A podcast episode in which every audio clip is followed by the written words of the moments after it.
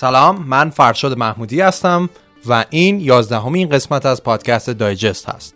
پادکستی که مسائل نسبتا پیچیده دنیای اطراف ما رو به زبانی بسیار ساده براتون تعریف می‌کنه.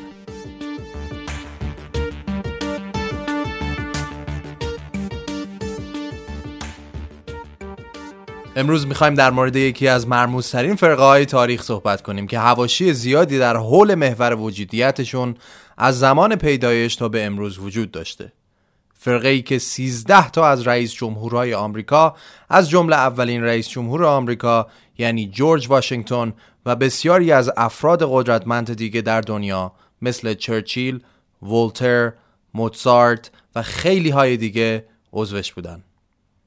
بزرگترین و کهنترین جامعه پنهانی جهان یعنی فراماسونری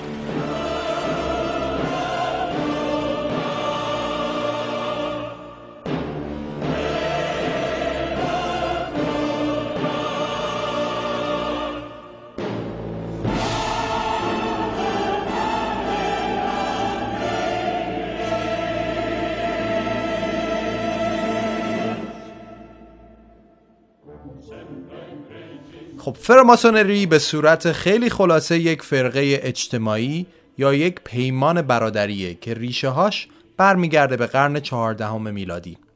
در حقیقت یکی از قدیمی ترین و بزرگترین پیمان های برادری در دنیاست که همه میگن مخفیانه ترین جامعه هم هست. ولی در اصل نیست. چون اگه مخفیانه بود انقدر راجبش حرف نمی‌زدن. ولی اون چیه که فراماسونری رو نسبت به این همه فرقه تو دنیا خیلی متفاوتش می‌کنه. چند تا عامل وجود داشته که به اهمیت و شهرت این فرقه دامن زدن.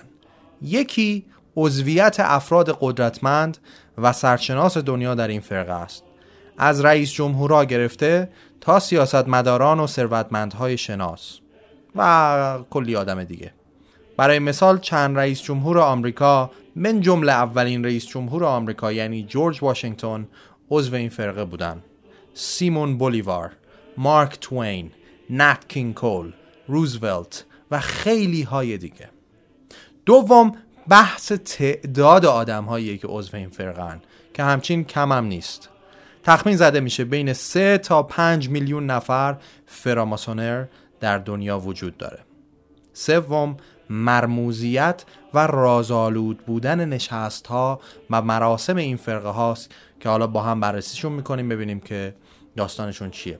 و در نهایت هم تئوری های توطعه بسیار بسیار زیادی که نشون دهنده اینه که این گروه به صورت مخفیانه دنیا رو کنترل می‌کنه.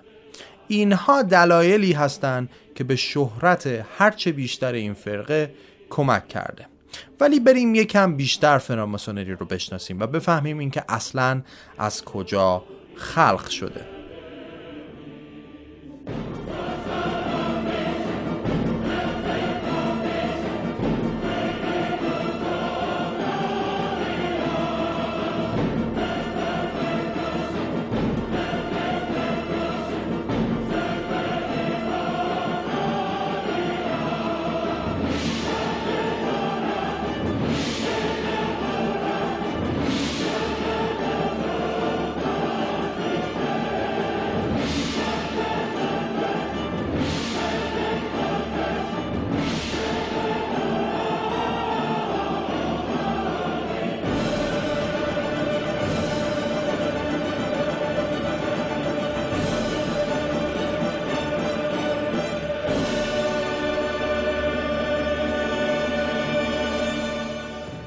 خب همونطور که گفتم فراماسونری یک فرقه اجتماعیه یعنی مذهبی نیست.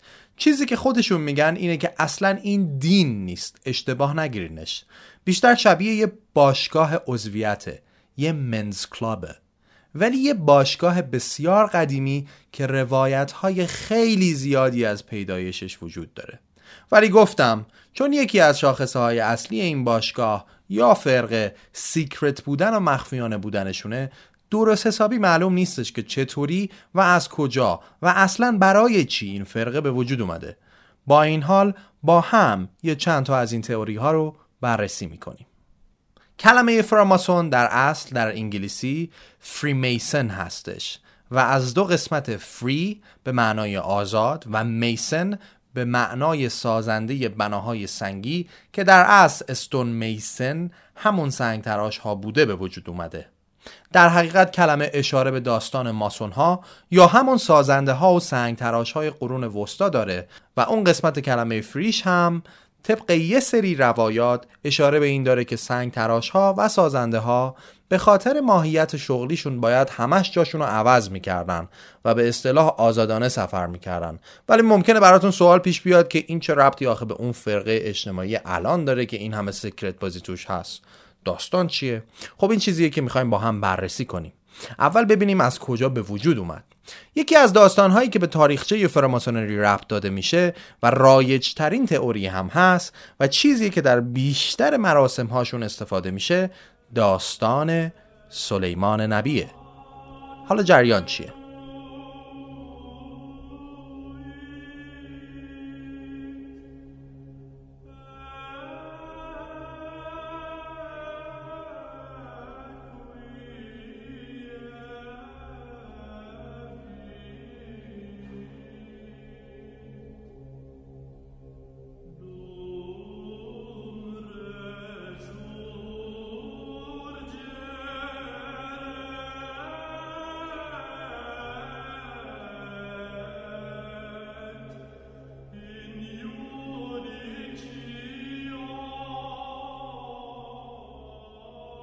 داستان میره به هزار سال قبل از زمان مسیح. زمانی که سلیمان پیامبر فرمانروای پادشاهی اسرائیل و یهودا بود. جودا. یهودا هم همون یه پادشاهی بود که در جنوب اسرائیل وجود داشت.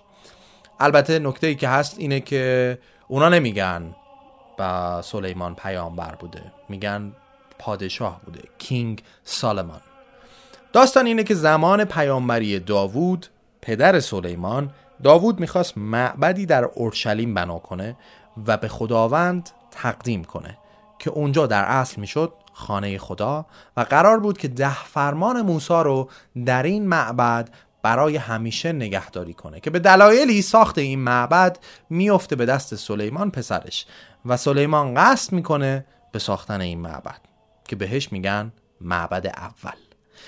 اینجا همون زمینیه که الان توش مسجد الاقصا وجود داره تو فلسطین محض اطلاعتون.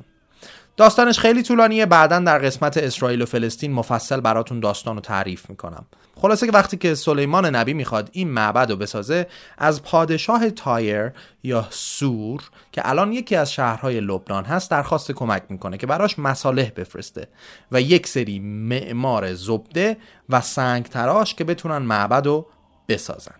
در میان این افراد یک کسی بود به اسم هایرم ابیف یا هایرام که گفته میشه architect اصلی این معبد بوده. حالا اینجا داستان یکم سخت میشه چون روایت ها باز دوباره متفاوته. میگن یه روز که حیرام داشته کار می‌کرده سر معبد سه تا از این سنگ تراش هایی که به قولی تازه کارتر بودن و از لحاظ درجه کاری رتبهشون پایین تر بود از میزان حقوق و مزایایی که دریافت می‌کردن ناراضی بودن و به دنبال ترفیع درجه بودن. و برای اینکه کسی بتونه ترفیع درجه بگیره یکی از این سه نفر یعنی حیرام یا پادشاه سور یا سلیمان نبی باید تایید می‌کرد. و به قولی رمز و راز مرحله بعدی رو به این افراد می‌داد. این کارگرها میرن سراغ حیرام دونه دونه و به زور تهدیدش می‌کنن به مرگ که راز مرحله بعدی رو بهشون بگه که اینا بتونن به درجه بالاتر برن. یه نکته اینجا بگم احتمالا براتون سواله که راز چی رمز چی؟ اینجا باز دوباره روایت ها خیلی زیاده. ببینید در بین ماسون ها حالا یا همون سنف سنگ تراش ها چیزی وجود داشت مثل یوزرنیم پسورد که نشون می‌داد این سنگ تراش در چه لولیه و متعلق به چه درجه ای هست. فرماسون ها در اصل سه درجه اصلی دارن. درجه یک رو بهش میگن تازه کار apprentice درجه دوم رو بهش میگن صنعتکار craftsman و درجه سوم رو میگن استاد ماسون master mason. حالا اینا چی هن؟ بازم روایت زیاده. بحث میشه که در اصل یکی از روایت های تاریخچه فراماسونری هم همینه خودش. میگن اون موقع صنف های مختلف تجاری برای خودشون یه رمز و رازهایی از business خودشون داشتن. چون اون زمان چیزی که به اسم اتحادیه و سنف وجود نداشت که. هر رشته تجاری برای خودشون یک سازماندهی انجام می‌دادن و رمز و راز تجارت و تکنیک ها رو بین خودشون سینه به سینه انتقال می‌دادن و غریبه رو راه نمی‌دادن تو خودشون. اینطوری برای خودشون یه چیزی شبیه اتحادیه درست می‌کردن. مثلا سنف ماهیگیری باغبونی یا هر چیز دیگه ای مثلا همین ساخت و ساز. فقط فرق این سنف ساخت و ساز با بقیه سنف ها این بود که بقیه مثلا فرض بگیریم سنف ماهیگیرا یا کشاورزها اینا جاشون همیشه تقریبا میشه گفت ثابت بود. زیاد جابجا جا نمی‌شدن.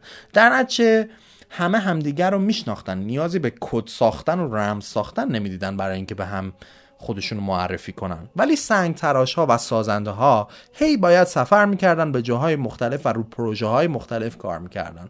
در نتیجه همش مواجه می‌شدن با یه سری آدم جدید.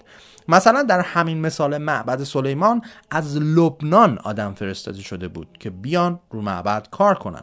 به همین دلیل شما چطوری باید به سنگ تراش های مختلف خودتون رو معرفی می‌کردین که آقا جان من تا این لول در این سنف تخصص دیدم و درجم اینه. یه راهش این بود که آدم ها باید برای اینکه شما رو استخدام کنن میذاشتنتون ساعتها و روزها روی سنگی کار می‌کردین تا مهارت هاتون رو ببینن.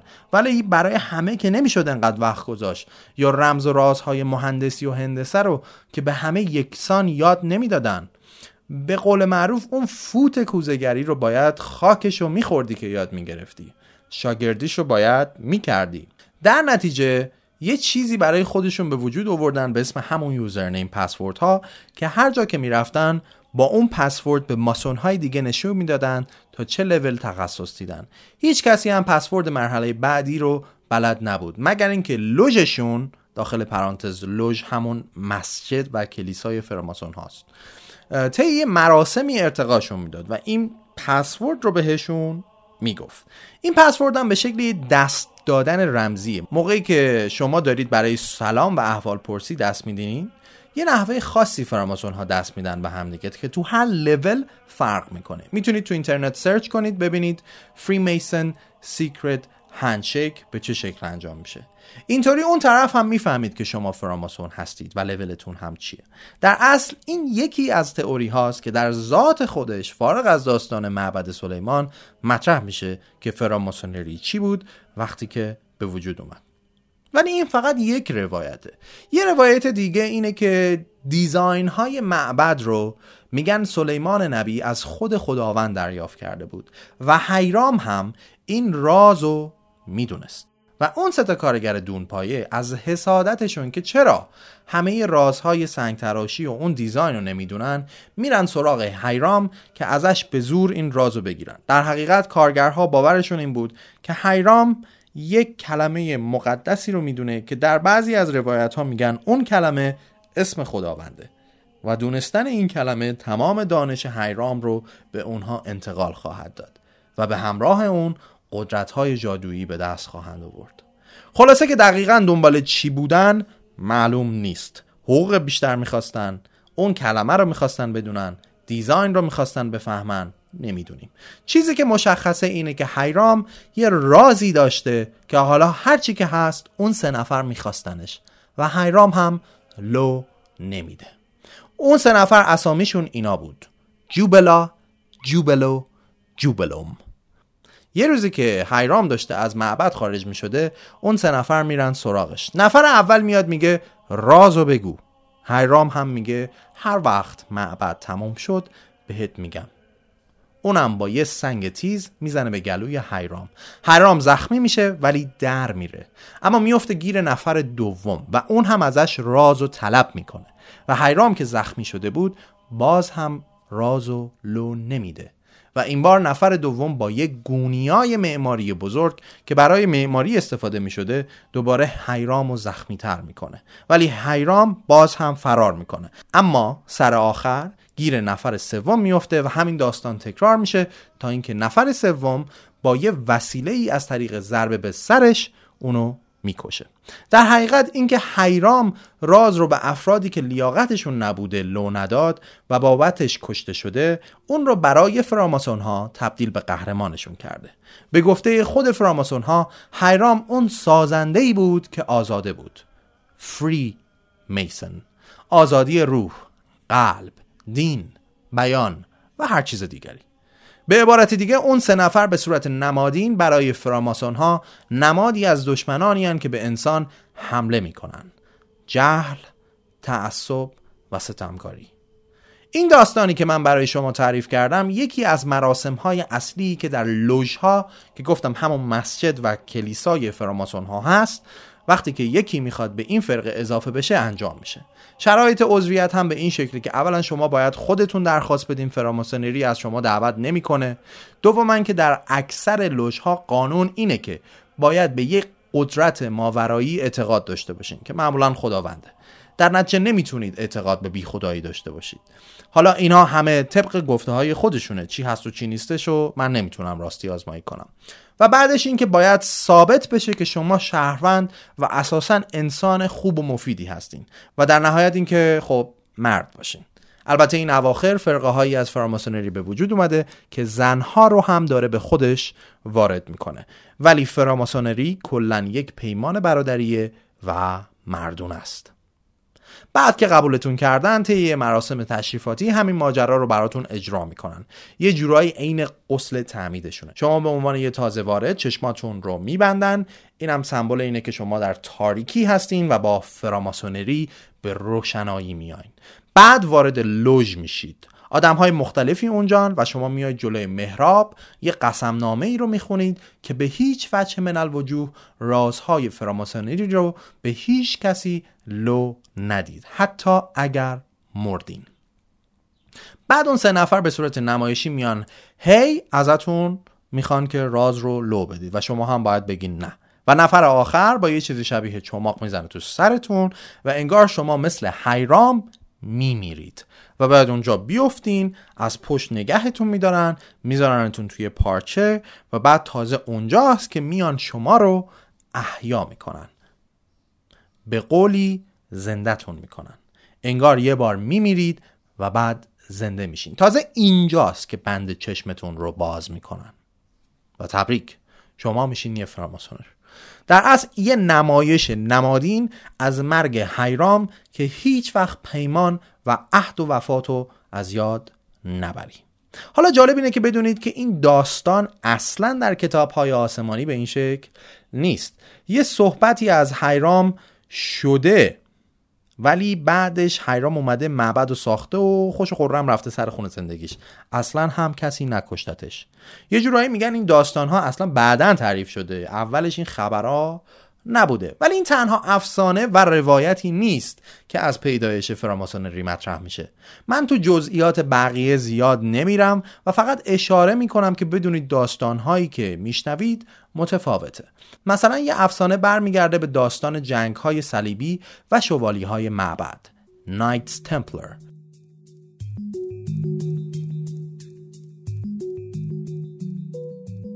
اسپانسر این قسمت از پادکست دایجست اپلیکیشن بنتوه.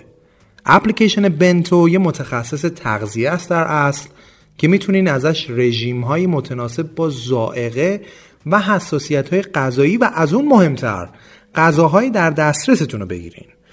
رژیم های بنتو رو متخصصین تغذیه بر پایه اصول تغذیه علمی و بروز دنیا تهیه می‌کنن. اگه تا حالا اسم رژیم های مختلف و مثل کتوژنیک و فستینگ و اینجور چیزها رو شنیدین و نمی‌دونین چجوری باید امتحانشون کنین و ازش نتیجه بگیرین اینجاست که بنتو اومده و این کار براتون راحت کرده. نمونه وعده رو در اختیارتون می‌ذاره. علاوه بر اون دستور پختش هم بهتون میده. یک نکته جالبی هم که داره این اپلیکیشن اینه که شما می‌تونید وعده هاتون رو با اون چیزی که تو خونه دارید ویرایش بکنید و عملا نیازی نباشه که حتما چیزهای خاصی برید تهیه بکنید. و این کار باعث میشه که راحت تر بتونید به رژیمتون پایبند بمونین. این رژیم ها رو حتی افراد گیاهخوار هم می‌تونن بگیرن. اپلیکیشن بنتو رو توی گوگل search بکنید تا به معتبرترین رژیم ها دسترسی داشته باشین. ممنون از اپلیکیشن بنتو برای اسپانسری این قسمت از پادکست دایجست.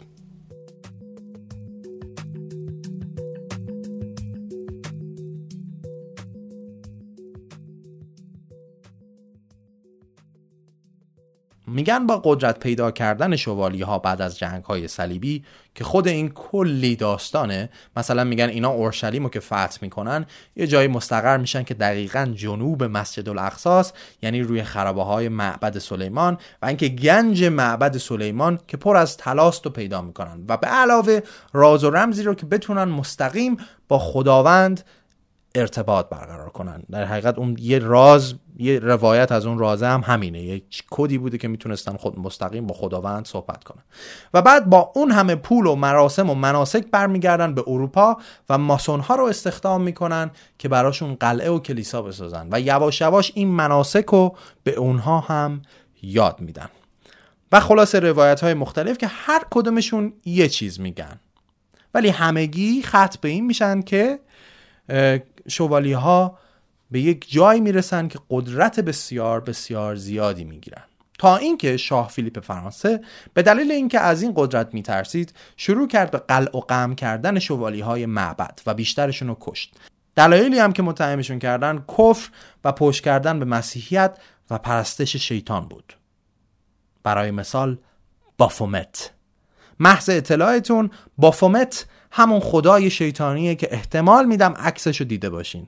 اون بز شاخدار که نشانه شیطانه و اون ستاره پنج پر رو از رو صورتش معمولا در میارن خلاصه اینکه روایت میگه یه تعداد کمی از این شوالی ها فرار می‌کنن به سمت اسکاتلند و اونجا به صورت پنهانی گروه فراماسونری رو ادامه میدن. یه کلیسایی هم هست اونجا به اسم راسلین که نزدیک ادینبورگ که خیلی نسبت داده میشه به ماسون ها و شوالی های معبد. مخصوصا از وقتی هم که دن براون کتاب کد داوینچی رو نوشته و این کلیسا رو معرفی کرده هزار هزار توریست سالانه میرن اونجا که این کلیسا رو ببینن. به ویژه اینکه رو در و دیوارش خیلی مجسمه سازی های عجیب غریبی هست که به فراماسون ها و شوالیه های معبد وصلشون می‌کنه. ولی خیلی از دانشمندا و تاریخ نگارها دلیل های بسیاری دارن که میگن اینا همش افسانه است. اما در انتها کلا اینو بدونید که اسکاتلند خیلی عجین شده است با فراماسونری و یکی از اولین جاهایی بوده که رد پای فراماسونری رو توش میشه پیدا کرد. یا افسانه های دیگه ای هستن که فراماسونری رو به مصریان باستان متصل می‌کنه. ولی همونطور که گفتم رایج ترین افسانه ای که می‌بینید و میشنوید همونیه که به معبد سلیمان وصل میشه. مثلا در طراحی همه این 15 هزار لوژی که ساخته شده تو دنیا طراحی ها همه الهام گرفته از معبد سلیمانه. ولی چیزی که هست اینه که این قسمت تاریخ فراماسونری رو هیچ کسی و هیچ منبعی دقیق نتونسته بگه چی بوده و چی شده. ولی از یه جایی به بعد همه داستان ها یکی میشه و تاریخ مدرن فراماسونری رو از اون موقع می‌بینن. سال 1717 وقتی که چهار تا از لوژهای انگلستان با هم ترکیب میشن و لوژ اعظم انگلستان رو به وجود میارن. این اولین لوژ اعظم فراماسون ها در جهانه که در لندن وجود داره. اگه یه موقعی رفتین لندن این رو نزدیک ساعت لندن می‌تونید ببینید. یکم راجع به لوژ ها بهتون بگم. در اصل لوژ ها جایی هستن که فراماسون ها درش جمع میشن جلسه هاشون و مراسم هاشون رو برگزار می‌کنن و کارهای دیگه. هر چند تا لوژ تحت نظر یه لوژ اعظم هستن ولی کلا در فراماسونری ما قدرت واحد و یا یه لوژ مرکزی در کل دنیا نداریم مثل واتیکان برای کاتولیکا هر قسمتی برای خودشه. حالا قبل از اینکه برم جلوتر و از این تاریخچه براتون بگم که چطوری به تاریخ معاصر وصل میشه؟ ممکنه براتون سوال پیش بیاد که خب حالا اصلا این فراماسون ها چی کار می‌کنن که من باید تاریخچهشون رو بدونم؟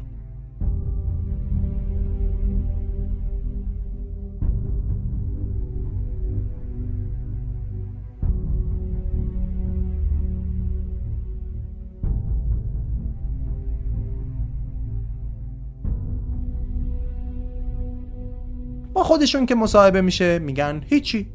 ما یک کلاب مردونه ای داریم و توش عضویم. همین. و در حقیقت معمولیت این کلاب اینه که به آدم های خوب کمک کنه خوبتر شن. و اینجا جاییه برای پیشرفت شخصی و انگار که ما یه سری دوست جدید پیدا می‌کنیم. هر چند وقت یک بار جمع میشن با هم مراسماشون رو انجام میدن آدم ها میان کنفرانس میدن راجع به موضوعات مختلف در نتیجه مهارت های اجتماعیشون هم تقویت میشه. در اصل یه جور شبکه سازی هم هستی که براشون.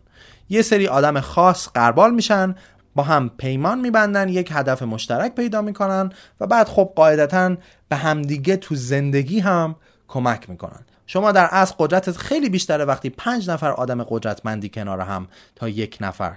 چون اون وقت دوستایی پیدا کردی که هوا تو دارن و اینکه زورتون با هم زیادتر میشه. مثلا خود فراماسون های کشورهای مختلف در زمانهای قدیم حتی اگه کشورهاشون با هم در جنگ بودن و اگه اینا مثلا در جنگ اسیر می شدن اگه اونی که اسیر شده بود فراماسون بود و یه نفر هم در سمت دشمن فراماسون بود وقتی که اعلام می‌کرد فراماسونه یا اون طرف به نحوی متوجه می‌شد با اینکه دشمن همدیگه بودن ولی چون فراماسون بودن به هم کمک می‌کردن مثلا نمیذاشتن کشته بشه. این اون پیمان برادریه. در هر لولی که هستن فراماسون ها همدیگر رو برادر صدا می‌کنن. بله یه سری رمز و راز هم وجود داره که کسی ازش خبر نداره. ولی خب سوال پیش میاد که تا اینجاش که همه چی خوبه این همه داد و قال نداره که پس این مخوف بودن برای چیه؟ در حقیقت یک سری تئوری های توطعه پشت این گروه هست که منجر به مخوف شدن این گروه شده. البته هیچ کدومشون درست حسابی ثابت نشده. همه در حد تئوری موندن. ببینید شما یه سری آدم قدرتمند و سیاستمدار و پولدار رو جمع کن یه جا. اینا هفتگی هم رو ببینن کسی رو تو خودشون راه ندن کلی مراسم های رمزالود داشته باشن کلی نماد و نشانه های عجیب غریب داشته باشن و به هیچ کس هم نگن اون تو دارن چیکار می‌کنن. خب اون وقت معلومه که آدم ها توجهشون جلب میشه که اینا دارن چیکار می‌کنن. نکنه دارن توطعه می‌کنن برای دست گرفتن قدرت. برای همینه که تئوری های توطعه زیادی علیهشون مطرح میشه. از شیطان پرستی بگیرید تا یه گروه قدرت پنهانی که دنیا رو داره کنترل می‌کنن شاید هم می‌کنن. نمی‌دونیم. چیزی که در مورد فراماسونری هست اینه که هیچ وقت کامل متوجه نمیشید. چیزی که در ظاهر می‌بینید اتفاقا اصلا هیچ گروه مخفیانه ای هم نیست. اتفاقا خیلی هم شناس هستن به اینکه کارهای خیر انجام میدن. چندین میلیون دلار ماهانه. کلی بیمارستان و مدرسه و مرکز نگهداری از کودکان و سالمندان و خیلی چیزهای دیگه تا حالا ساختن. اصلا یه تئوری هست که زمانهای قدیم سازمانهای رفاهی وجود نداشتن که بخواد درست حسابی تسهیلات رفاهی برای عموم جامعه درست کنه.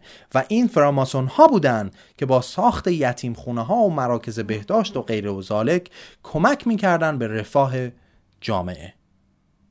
یا برای مثال یه قانونی در لوژها هست که خودشون میگن ما راجع به مذهب و سیاست حق نداریم صحبت کنیم. البته ممکنه که این قوانین اخیرا وضع شده باشه نه در ابتدا. و این کارها بعد از شکلگیری جنبش های ضد فراماسونری اتفاق افتاده باشه و این کارها رو در دستورالعمل خودشون قرار داده باشند که چی بشه؟ که بتونن اون نگرش منفی رو که نسبت به خودشون ایجاد شده کمی مدیریت کنن. حالا مفصل میگم این جنبش ها چطور به وجود اومدن. قبل از اینکه ادامه سیر تحول فراماسونری از بعد از سال 1717 در انگلستان رو بگم یه اتفاق دیگه ای هم باید این وسط روشن کنیم. خب اول داستان شنیدید که اینها یه سری سنگ تراش و سازنده بودن بعد از یه جای دیگه شنیدین که این فراماسونرهای الان سیاستمدار رو نمی‌دونم رئیس جمهور و تاجر و یه سری افرادن که هیچ ربطی به سنگ تراش ها ندارن. سوال اینه که این چجوری به اون وصل میشه؟ اینجاست که باید بدونید خود فراماسونری یک سیر تحولی رو داشته. یه جورایی یه دوره انتقال که از سنف سنگ تراش ها که به فراماسونری اون زمان می‌گفتن Operative Freemasonry یا همون فراماسونری عملیاتی بعدها تبدیل میشه به Speculative Freemasonry یعنی فراماسونری اندیشه‌ای. یعنی دیگه شما الزامی نداشت که حتما سنگ تراش و بنا و معمار باشید که بخواین عضو این گروه بشین. دیگه از هر سنفی می‌تونستن ملحق شن آدما. حالا اینکه این خودش چطوری اتفاق افتاده باز روایت زیاد داره. ولی یکی از این روایت ها اینه که در زمان اصلاح ساختار پروتستانی در همون دوره رونسانس یواش یواش بود که دیگه فراماسونری عملیاتی رو به افول داشت. یکی از دلایلش هم اینطور مطرح میشه که دیگه دوران اوج ساخت ابر کلیساها بناهایی که از طرف کلیسا ساخته می‌شد رو به افول بود و این باعث شده بود که کار این سنگ تراش ها هم کمتر بشه و دیگه اون ماهیت اصلی فنی خودش یواش یواش از بین بره و کمتر و کمتر و کمتر بشه. همزمان از اون طرف هم یکم بعدترش وقتی که دانشمندا در عصر روشنگری به خاطر طرح مسائل علمی مجازات می شدن یواش یواش به فکر یه سری از محافل مخفیانه ای گشتن که بتونن اونجا حرفاشون رو رد و بدل کنن و محفل فراماسونری رو برای این کار مناسب دیدن. فراماسون های قدیمی هم از اینکه چنین افراد دانشمند و با نفوذی وارد فرقشون بشه بعدشون نمی اومد تا اینکه رفته رفته اصلا فراماسونری شد دیگه به این شکل. جنتلمن ها به جای کارگران. جایی که بتونن آزادانه راجع به هر چیزی با هم در کمال برابری صحبت کنن. ولی کماکان همون اسلوب و روش رو در لایه فرمی نگه داشتن. فقط معانی متفاوت دیگه ای بهش دادن. مثلا نشانه فراماسونری همین که در شکل کاور این قسمت هم هست از یک پرگار و گونیا تشکیل شده. یا اینکه لباس فراماسون های الان یه روپوش مثل سنگ تراش های قدیم که نشون دهنده ارتباطشون با فراماسون های اولی است. ولی خب در فراماسونری مدرن معانی جدیدی بهش دادن. این داستان معماری دیگه به معماری فیزیکی اطلاق نمیشه بلکه به معماری جهان هستی اطلاق میشه. به اینکه استاد ماسون ها به جای ساختن ساختمان های به دنبال ساخت دنیا و جامعه خارق العاده و بهتر هستن. فراماسونری در اصل نشانه توش زیاد داره. برای مثال گونیا که در انگلیسی همون سکویر هست به معنای خودشون یه اصطلاحی دارن میگن squaring actions یعنی رفتار و سکنات و زندگی متعادل مثل ازلاع مربع که گونیا نصفش باشه. یا پرگار معنی محدود کردن حوثهای نفس رو میده. مثل یه پرگار که در محدوده خاصی دور می‌زنه. و اگه شکل رو ببینید متوجه یه حرف انگلیسی جی هم میشید که این دو روایت هست ازش. یکی اینکه اشاره به کلمه جیامتری داره یعنی هندسه که در مرکز زندگی فراماسون ها بوده. هندسه هم یکی از علم های مقدس براش. و در روایت دیگه میگن به معنی گاد هست. و گاد هم به معنی خداوندگاره که در مرکز زندگی یک فراماسون وجود داره. حالا خودشون میگن که این کلمه رو گذاشتن به معنی اینکه شما باید به یک قدرت ماورایی اعتقاد داشته باشی و و مهم نیستش که دینت چی هست. می‌تونی آزادانه دینت رو انتخاب بکنی. اینجا از اون جاهاست که برای اونایی که تئوری های توطعه دارن یکم شک برانگیزه. که خب اون کیه؟ اون قدرت ماورایی کیه؟ خب حالا که یکم بیشتر راجع به فراماسونری و شکل مدرنش می‌دونیم بریم ببینیم که بعد از 1717 که نقطه عطفی برای شروع فراماسونری مدرن بود چه اتفاقی افتاد.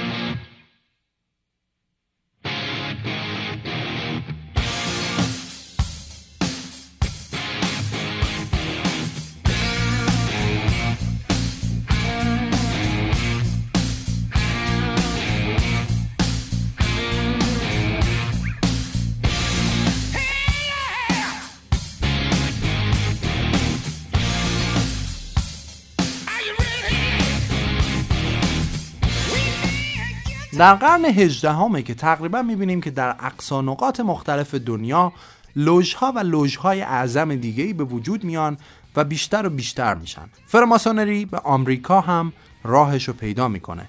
اولین لوژها در آمریکا در ایالت پنسیلوانیا شکل گرفتن.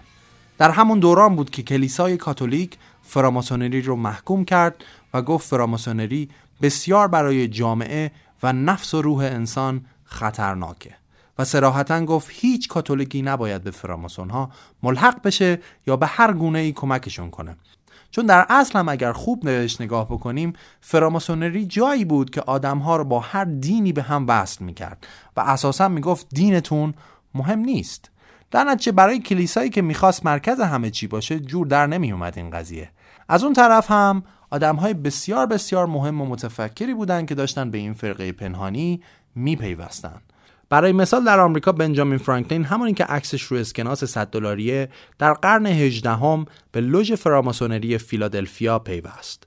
فرانکلین، واشنگتن، پاول رویر و جان هنکاک و چند نفر دیگه همه از ماسون هایی بودند که در شکلگیری استقلال آمریکا بسیار نقش بسزایی داشتند. در نتیجه نقش اینها در شکلگیری آمریکا این تئوری باز مطرح میشه که آمریکا در اصل سرزمینی ماسونی هست که تحت کنترل پنهانی فرقه فراماسون به وجود اومده. ببینید ما اینجا باز داریم وارد وادی روایت میشیم. فکر کنم تا الان پی بردید که این داستان فراماسون ها چقدر روایت داره تو دلش. اونم به خاطر ماهیت مخفیانه و پنهانی بودنشه که این فرقه داشته. مثلا شکلگیری انقلاب آمریکا که منجر به استقلالش شد از واقعی نشأت می‌گیره به اسم باستون تی پارتی علی بندری عزیز در قسمت دوم پادکست بی پلاس در خلاصه کتاب تاریخ جهان در شش لیوان به این داستان اشاره می‌کنه. پیشنهاد میدم گوش بدین. خیلی خلاصش این بوده که چند نفر نقشه می‌کشن و میرن کشتی های چایی انگلیسی ها رو غرق می‌کنن و این میشه آغازی برای انقلاب آمریکا. حالا بحثی که هست از این طرفش اینه که آدم هایی که درگیر این قضیه بودن مثل فرانکلین، جان هنکاک و کسای دیگه فراماسون بودن. البته باز تاریخ نگارها و آکادمیسیان ها میگن اینا تئوری توته است. این همه آدم دیگه هم در اونجا حضور داشتن که فراماسون نبودن. کلا بحث تئوری توته اینطوریه که شما اونجور که بخواید می‌تونید واقعیت رو تفسیر کنید. یه بحث که برای نمونه از طرف دانشمندا مطرح میشه اینه که میگن اینکه نمیشه شما هرچی یه شکل هرچی می‌بینید یه شکل مثلث و ستاره پنجبر از توش بکشید بیرون و بعد بکنیدش نماد فراماسونری و شیطان و اینا بعد ربطش بدید به هرچی که دلتون می‌خواد. اینجوری نیست. تئوری توته معمولا به این شکل دیگه. شما اونی که می‌خواید و می‌کشید بیرون بعد ربطش می‌دید به هر چی که اعتقاد داری. یه سری از بنیانهای اصلی تئوری توته اینه که هیچ چیزی اتفاقی نیست تو این دنیا. دوم اینکه هیچ چیزی اونطور نیستش که به نظر می‌رسه و در آخر اینکه همه چیز هم به هم ربط داره. تو این داستان فراماسونری هم به قول دانشمندا پر از این تئوری ها که حالا درست و غلطش رو نمی‌دونیم. خب برگردیم به داستان آمریکا و شکلگیریش برای مثال میگن از 56 نفری که بیانیه استقلال آمریکا رو امضا کردن نه نفرشون رسما فراماسون بودن. دوباره پیرو حرفای قبلی ببینید همه جوره میشه به این قضیه نگاه کرد دیگه. وزنه کدوم طرف رو سنگین تر ببینید. و اینکه بعدا با اعتقادات خودتون مسائل رو ربط بدین. به حال چیزی که محرزه اینه که فراماسون ها نقش داشتن در شکلگیری آمریکا. اینو نمیشه منکر شد. و این نقش با اولین رئیس جمهور آمریکا یعنی جورج واشنگتن به حد اعلای خودش می‌رسه. چون واشنگتن خودش یک مستر میسون بود. روایت ها میگن اگه فریماسون ها نبودن هیچ وقت جنگ بین انقلاب آمریکا و انگلستان به نفع آمریکا پیروز نمی‌شد. در حقیقت داستان اینطوری مطرح میشه که ژنرال واشنگتن زمان جنگ با انگلیس ها می‌دونه که اگه نیروی بیشتر و فرمانده های بهتری نداشته باشه جنگ رو میبازه. و اینجاست که از دوستش بنجامین فرانکلین که اون هم فراماسون بود از اروپا برای واشنگتن کمک میاره اونم از کیا؟ از فراماسون های اونجا. و بعد هم که خب واشنگتن پیروز میشه و میشه اولین رئیس جمهور آمریکا. بعد اینجاست که واشنگتن بعد از اینکه رئیس جمهور آمریکا شده حالا بابت اینم خیلی تئوری هست. از معمارهای مختلفی درخواست می‌کنه نقشه شهر واشنگتن رو طراحی کنن. اینجا باز دوباره میریم ما تو وادی این تئوری ها اگه مستندهای مختلف رو نگاه کنید این قسمت رو بی برگرد خواهید دید. که طرح میشه که شهر واشنگتن در اصل بر پایه الهامات ماسونی طراحی شده. یه داستانی هست که میگن اگه مجلس آمریکا رو کپیتولو سر پرگار در نظر بگیرید و بعد یه سر پرگار رو وصل کنید به کاخ سفید و یه سر دیگه رو به یادبود جفرسون.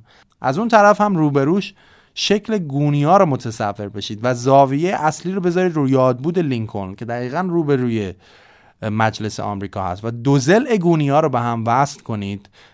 طوری که یه زلش بخوره به کاخ سفید و یه زل دیگهش به یاد بوده جفرسون.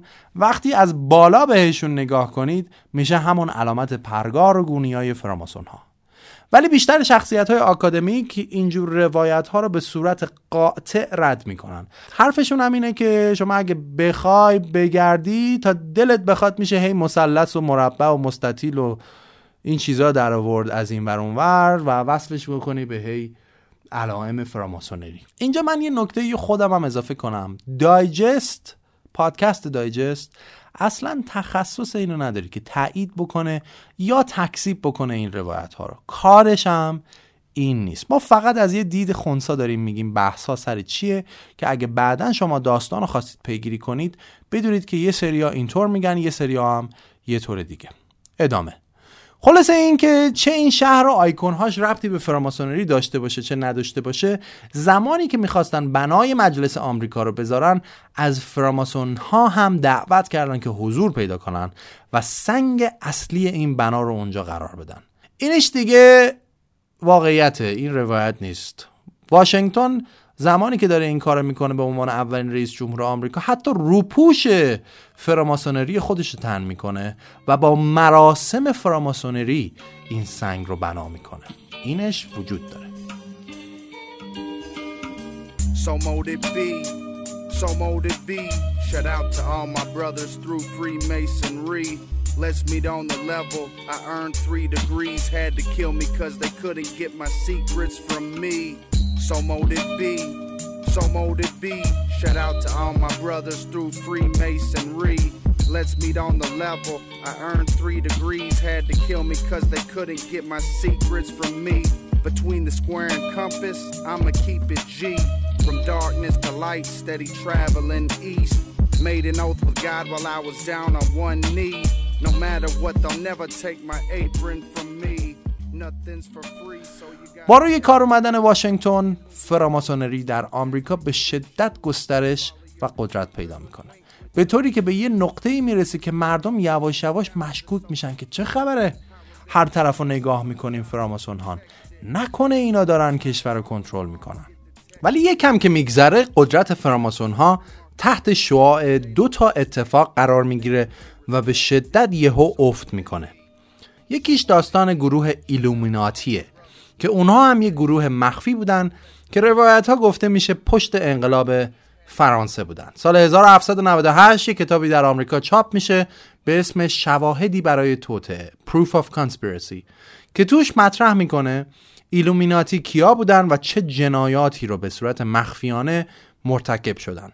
و اینکه اینا یکی از هسته های اصلی فراماسونری اون موقع عوام یکم از این ترسیدن که نکنه این فراماسون ها هم که انقدر تو آمریکا زیاد شدن انقدر فاسدن. این نگرانی ها به جایی رسیده بود که بعدها از واشنگتن خواستن که اعلام کنه که عضو فراماسونری دیگه نیست. ولی اون گفت من هیچ وقت عضو گروه ایلومیناتی نبودم و نخواهم بود.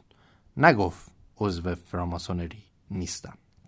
مسئله دوم که کلید جنبش ضد فراماسونری رو زد مرگ یک کسی بود به اسم ویلیام مورگان. حول و دهه 1820 یک کسی هست به اسم مورگان که قبلا خودش فراماسون بوده. مورگان به دلایلی اعلام می‌کنه که می‌خواد یک کتابی بنویسه که همه رازهای فراماسون ها رو توش لو بده.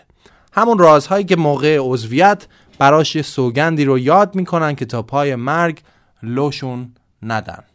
بعد چی میشه؟ فراماسون هایی شروع می‌کنن به مقاومت کردن و تهدید کردنش تا اینکه یه روزی بالاخره مورگان دزدیده میشه و گفته میشه که میبرنش کانادا میندازنش تو آبشار نیاگارا. چهار نفر رو به اتهام کشتن مورگان دستگیر می‌کنن که همشون فراماسونن بعد وقتی پای مجازات اینا مطرح میشه مجازات نسبتا کمی بهشون داده میشه. چون فراماسون های دیگه همه جا نفوذ کرده بودن. از هیئت منصفه دادگاه بگیرید تا پلیس کلانتری هر چیزی دیگه ای که فکر کنید. اینجاست که ملت احساس می‌کنه که فراماسونری قدرتش بی اندازه گسترش پیدا کرده. صبرش تموم میشه و به پا میخیزه علیه فراماسون ها چون احساس می‌کنن که فراماسونری همه جای کشور گرفته. به این جنبش میگن جنبش ضد فراماسونری. این جنبش انقدر قدرت می‌گیره که سومین حزب آمریکا اولی و دومیشو که می‌دونید دموکرات ها و جمهوری خان ولی سومیش برای اولین بار اسم حزبش میشه ضد فراماسونری. فکر کن یه حزب به وجود میاد فقط علیه یه فرقه. انقدر اسکوپ محدود. دیگه شما میزان قدرت جنبش رو حدس بزنید. مردم خیلی فراماسون ها رو ترد می‌کنن. حتی دیگه با هر کسی که فراماسون بوده کار هم نمی‌کردن. این قضیه باعث شد فراماسون ها به شدت قدرتشون رو از دست بدن و تقریبا در یه سری از ایالت ها فراماسونری به کل از بین رفت. از چند صد لوژی که در آمریکا وجود داشت دیگه چند ده تا بیشتر نمونده بود. تا اینکه چند دهه بعد حدود دهه 1860 اینا فراماسون ها دوباره شروع می‌کنن خودشونو ساختن. ولی این بار دیگه قدرتشون رو تو بوق و کرنا نمی‌کردن. خیلی دیگه در خفا کاراشون رو انجام می‌دادن. و حتی از اینجاست که فعالیت های خیرخواهانه و بشر دوستانشون شدت می‌گیره. انگار یه کمپین روابط عمومی طور راه انداختن که وجهشون رو در جامعه بهتر کنن. شاید هم واقعا اعتقاداتشون بوده. نمی‌دونیم. تو این دوران یه نفر به اسم آلبرت پایک به فراماسون ها اضافه میشه که میگن شخصیت بسیار تاثیرگذاری در تاریخ فراماسونری بوده. برای مثال میاد شروع می‌کنه این مناسک و سنت های فراماسونری رو به صورت کاملتری طراحی می‌کنه. از اون طرف درجه های فراماسونری رو از سه تا گسترش میده به سی و سه تا. و این ایده درست میشه که رازهای اصلی دست فراماسون های با درجه بالاست و این رازهای حلقه مرکزی با هر فراماسونی به اشتراک گذاشته نمیشه. از اون طرف کارهایی که می‌کنه میشه خوراک برای تئوریسین های توتئی برای مثال در یک کتابش جایی نوشته که لوسیفر که آورنده روشنایی هست و و و و و همین یه تیکه خوراک این تئوری میشه که فراماسون ها شیطان پرستی می‌کرد.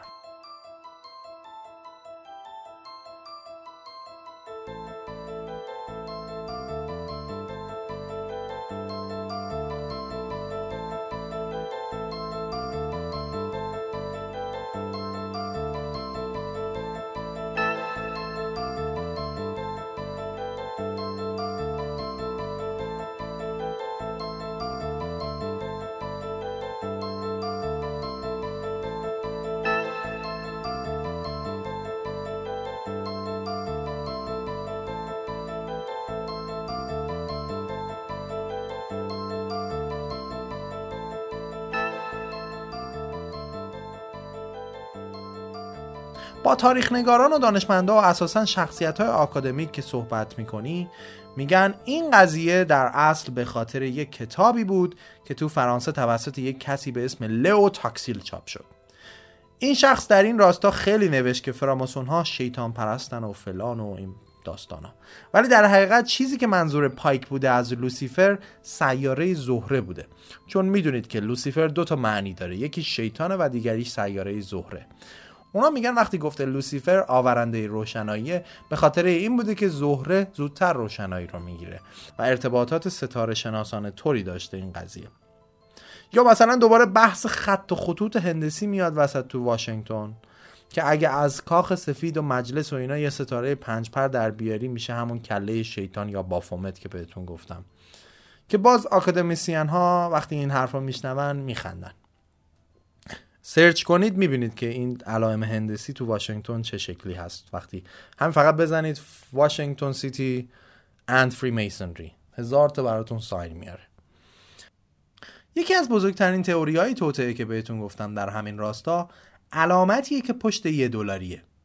پشت یه دلاری رو اگه دارین الان دلار سخت پیدا کردنش ولی اگه دارین یه نگاه بندازین یه دایره می‌بینید که توش یه هرمه و بالاش یه چشمه که نسبت داده میشه به فراماسون. این یکی از بزرگترین کانسپیرسی تیوری های دنیاست. دور دایره هم یه سری حروف لاتین هست. مثلا میگن شما می‌تونید از هر کلمه ای که دور دایره می‌بینید یه حرف ماسون رو درارید و با یه شکل ستاره پنج پر می‌تونید اینو به هم وصل کنید. خودتون نگاه کنید الان اگر یه دلاری جلوتونه حروف M A S O N رو تو هر کلمه به هم وصل کنید. حروف A S O رو به هم که بشه یه مثلث و MN رو با هم و سر هرمو MN و سر هرم رو. با هم به, هم وصل کنید میشه یه مثلث دیگه. دو تا مثلث در میاد که تو همدیگر و وارون است. این علامت احتمالا براتون آشنایی کله بافومت رو هم سرچ کنید بزنید بافومت. این کله بز شیطان رو بندازید تو این دایره ببینید از توش چی در میاد. بعد متوجه میشید. این یکی از اون ارتباطاتیه که با شیطان پرستی و فراماسونری و اون ساین دلار میدن. یا مثلا اون چشم و هرم رو میگن همون چشمیه که در زمان مصریان باستان هم استفاده می شده و ماسونیه. و داره میگه که مایم که در قدرتیم. یا اون زیرش جمله نوشته شده به لاتین نووس اوردو سکلوروم حالا اگه من به درستی تلفظش کرده باشم. به انگلیسی یعنی New Order of Ages یعنی نظمی جدید در همه زمان ها که تئوریسین های توتعی ترجمهش می‌کنن New World Order یعنی نظم جدید جهانی. حرفشون اینه که نگاه کنید دارن میگن از این به بعد دنیا بر اساس یه سری قانون و قواعد دیگه حکمرانی میشه. در صورتی که همه این تئوری ها توسط آکادمیسیان ها رد شده. برای مثال در جواب به اینکه این علامت ماسونیه میگن زمانی که داشته بیانیه استقلال آمریکا نوشته می‌شده چند تا کمیته بودن که داشتن روی این طرح کار می‌کردن که پروپوزال هاشون رو ارائه بدن. تو این کمیته ها فقط یه نفر فراماسون بود اونم بنجامین فرانکلین بود که اصلا طرح پیشنهادی بنجامین فرانکلین چیز دیگری بوده اصلا این نبوده. و این طرح طرحی بوده که یه کسی که فراماسون نبوده پیشنهاد شده. دوم اینکه اون جمله لاتین اشاره به این داره که حکومتی داره در آمریکا شکل می‌گیره که مثالش تا به الان در تاریخ نبوده و اون هم یک حکومت دموکراسی مطلقه. در جواب به اون چشم میگن اون چشم نشانه زمان رونسانسیه و اشاره به خداوند داره که داره به این سرزمین نگاه می‌کنه و اون مثلث دورش هم ماسونی نیست و اشاره به ترینیتی داره یا همون سه قدیسه مسیح پدر پسر و روح القدس. و اینکه هرم چرا ناقصه به خاطر اینه که داره نشون میده آمریکا همیشه در حال اینه که جامعه بهتر و بهتر بسازه. اون حرف میسن هم که M A S O N رو از تو اون دور در میارید که کلا اعتقاد دارن که چرندی بیش نیست. خلاصه این داستان شیطان پرستی و اینا به این فرقه اطلاق میشه. البته بعدها خود تاکسیل هم رد کرده که پایک شیطان پرست بوده. ولی در نهایت این جریان اثر خودش رو می‌ذاره تو اذهان مردم. اما سالها میگذره و دوباره اوضاع تلطیف میشه از این ماجرا.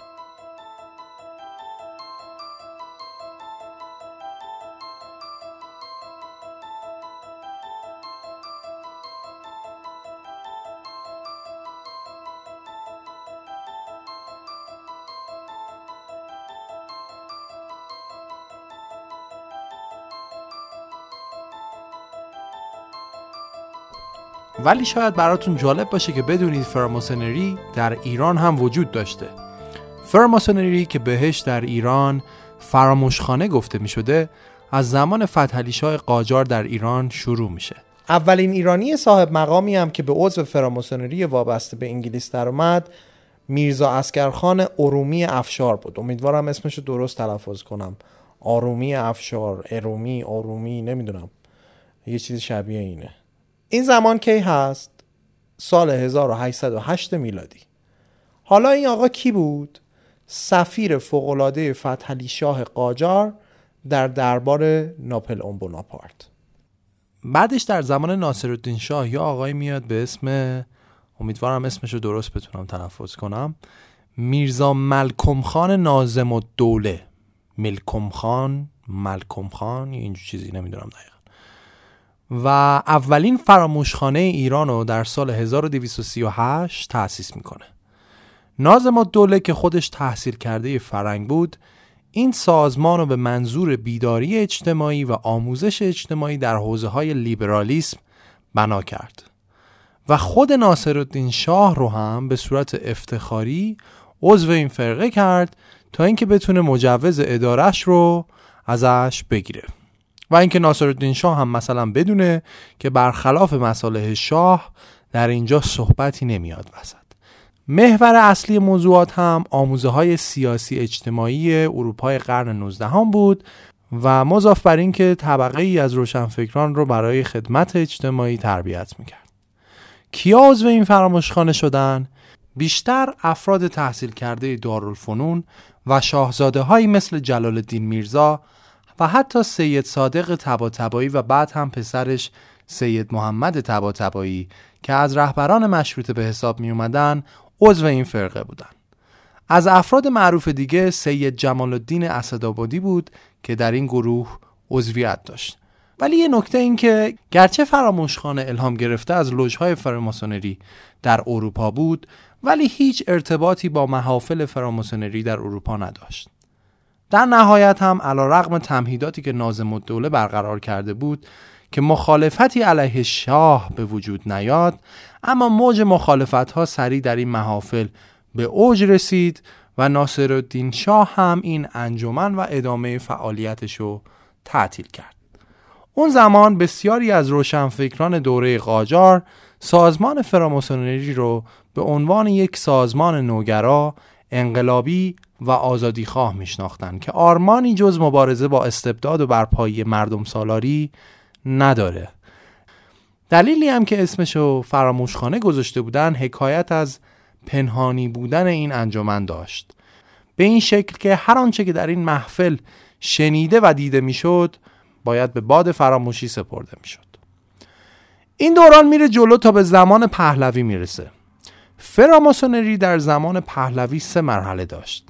مرحله اول زمان رضا شاه و یه دهه هم بعد استعفاش بود که بهش میگن دهه سکوت. اتفاق خاصی زیاد نیفتاد.